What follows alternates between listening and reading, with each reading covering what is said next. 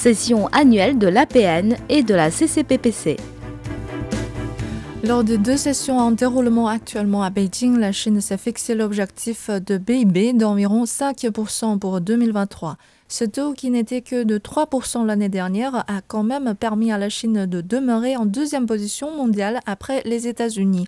Quels sont les secteurs d'activité qui ont maintenu une performance robuste malgré l'épidémie en Chine? Dans un contexte mondial d'inflation, est-ce que la Chine est en mesure de maintenir une stabilité de prix cette année? Quel type de politique devrons-nous attendre du gouvernement chinois pour soutenir la croissance en 2023 Décryptage avec Ding Yifan, économiste et chercheur principal à l'Institut Taihe.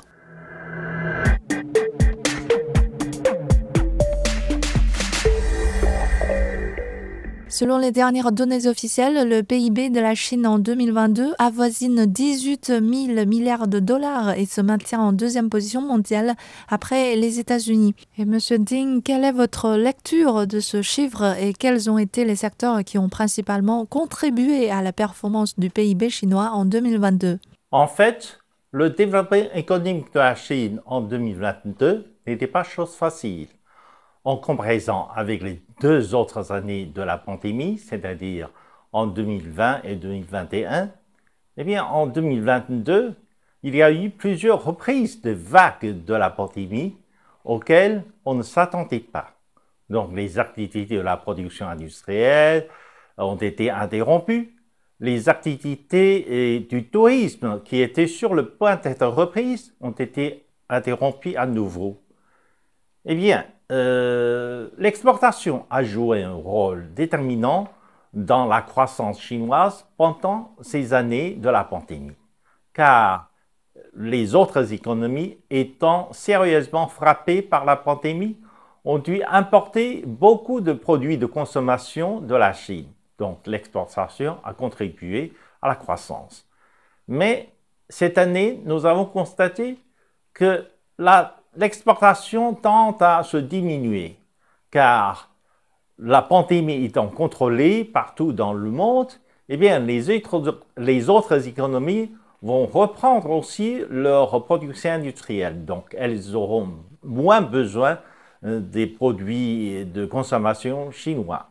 Eh bien, prochainement, la Chine va compter davantage sur la reprise des activités de services, en particulier du tourisme, pour soutenir la croissance en Chine. Le dernier indice euh, PMI, indice des directeurs d'achat de l'industrie manufacturière de la Chine, a largement dépassé les attentes. Il est repassé au-dessus de 50 à 52,6 plus précisément. C'est le plus élevé depuis avril 2012. Selon vous, qu'est-ce que suggère la hausse de cet indice? L'indice euh, PMI en hausse est un très bon signe car l'indice PMI, veut dire PMI, veut dire Purchasing Managing Index, est un indice qui mesure la demande des matériaux liés à la manufacture. Eh bien, pendant des années et des années, l'indice de PMI n'était pas très favorable en Chine, ce qui a causé des soucis sur le problème de la surcapacité de production industrielle euh, en Chine. Eh bien, maintenant, Lorsque le PMI est en hausse, cela veut dire que la demande des produits manufacturés est en hausse aussi. Donc c'est un très bon signe pour la reprise des activités industrielles en Chine. Alors que de nombreux pays sont confrontés à une très forte flambée des prix, la Chine enregistre jusqu'à présent un taux d'inflation plutôt modéré. Et euh, d'après vous, est-ce que la Chine est en mesure de maintenir cette stabilité de prix cette année? En 2022, L'inflation est un problème qui a hanté la plupart des pays dans le monde. Beaucoup de pays ont dû subir la, hausse des, prix flamboyantes.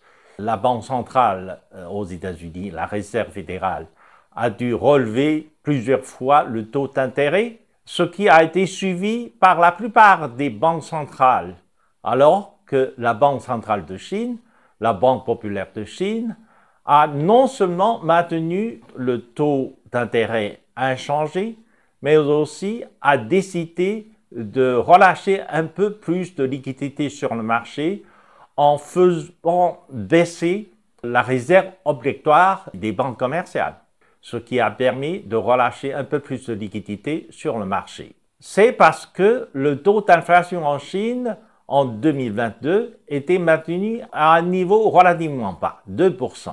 En 2023, en dépit du rebond des activités économiques en Chine, eh bien, le taux d'inflation sera toujours euh, mis sous contrôle, car l'importation de l'énergie et des matières premières se fait sur des contrats très longs, c'est-à-dire que les prix ont été déterminés à l'avance, les prix ne vont pas suivre la fluctuation du marché. Tout ceci garantit un peu un taux d'inflation sous contrôle en 2023.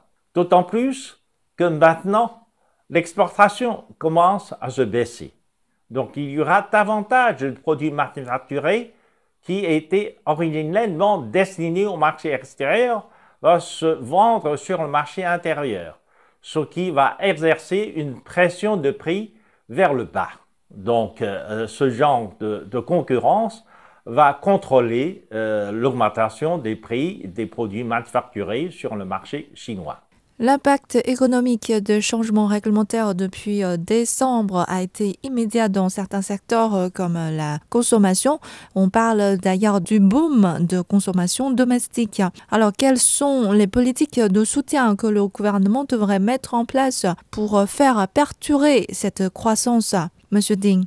La Chine est en train de devenir le marché euh, de consommation le plus important du monde, dépassant les États-Unis. Dans l'avenir, on va renforcer l'investissement dans la campagne pour euh, faire revivre la campagne chinoise, pour que le, développement euh, rural soit en parallèle avec le progrès de l'urbanisation.